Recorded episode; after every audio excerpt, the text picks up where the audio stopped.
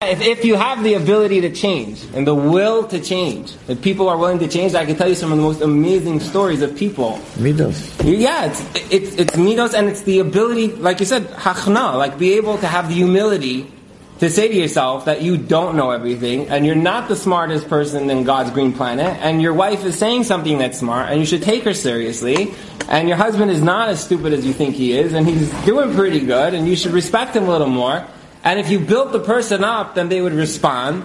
And you don't criticize your spouse because you're just putting them down. All of these things, they're so easy to say and they're so hard to do because we package all of our words and emotions and the other person gets into their emotions and we become entrenched in our positions and therefore it's very hard to hear the other person what they're saying. If we take a minute to realize that the person you married, you saw something good in them, and they have a lot of amazing things that are underneath them. And if you're willing to spend a little bit of time to bring it out, that is yours. That is your husband and that is your wife. And you get to wake up in the morning and say, wow, thank you Hashem for giving me my spouse. You gave me my wife. Instead of thinking like, how long is this going to last? You know, am I in this for the kids or the money? Like, why am I still sticking around?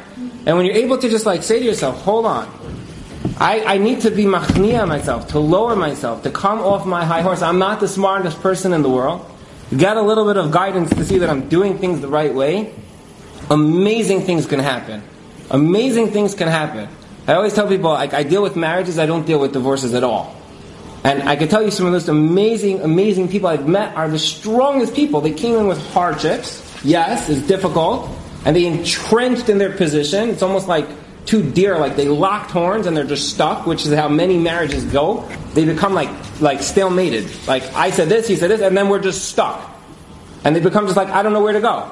And if you learn to untangle those horns and put in some really good things into your relationship, within such a short amount of time, you see it blossom and grow. You've just experienced another Torah class brought to you by TorahAnytime.com.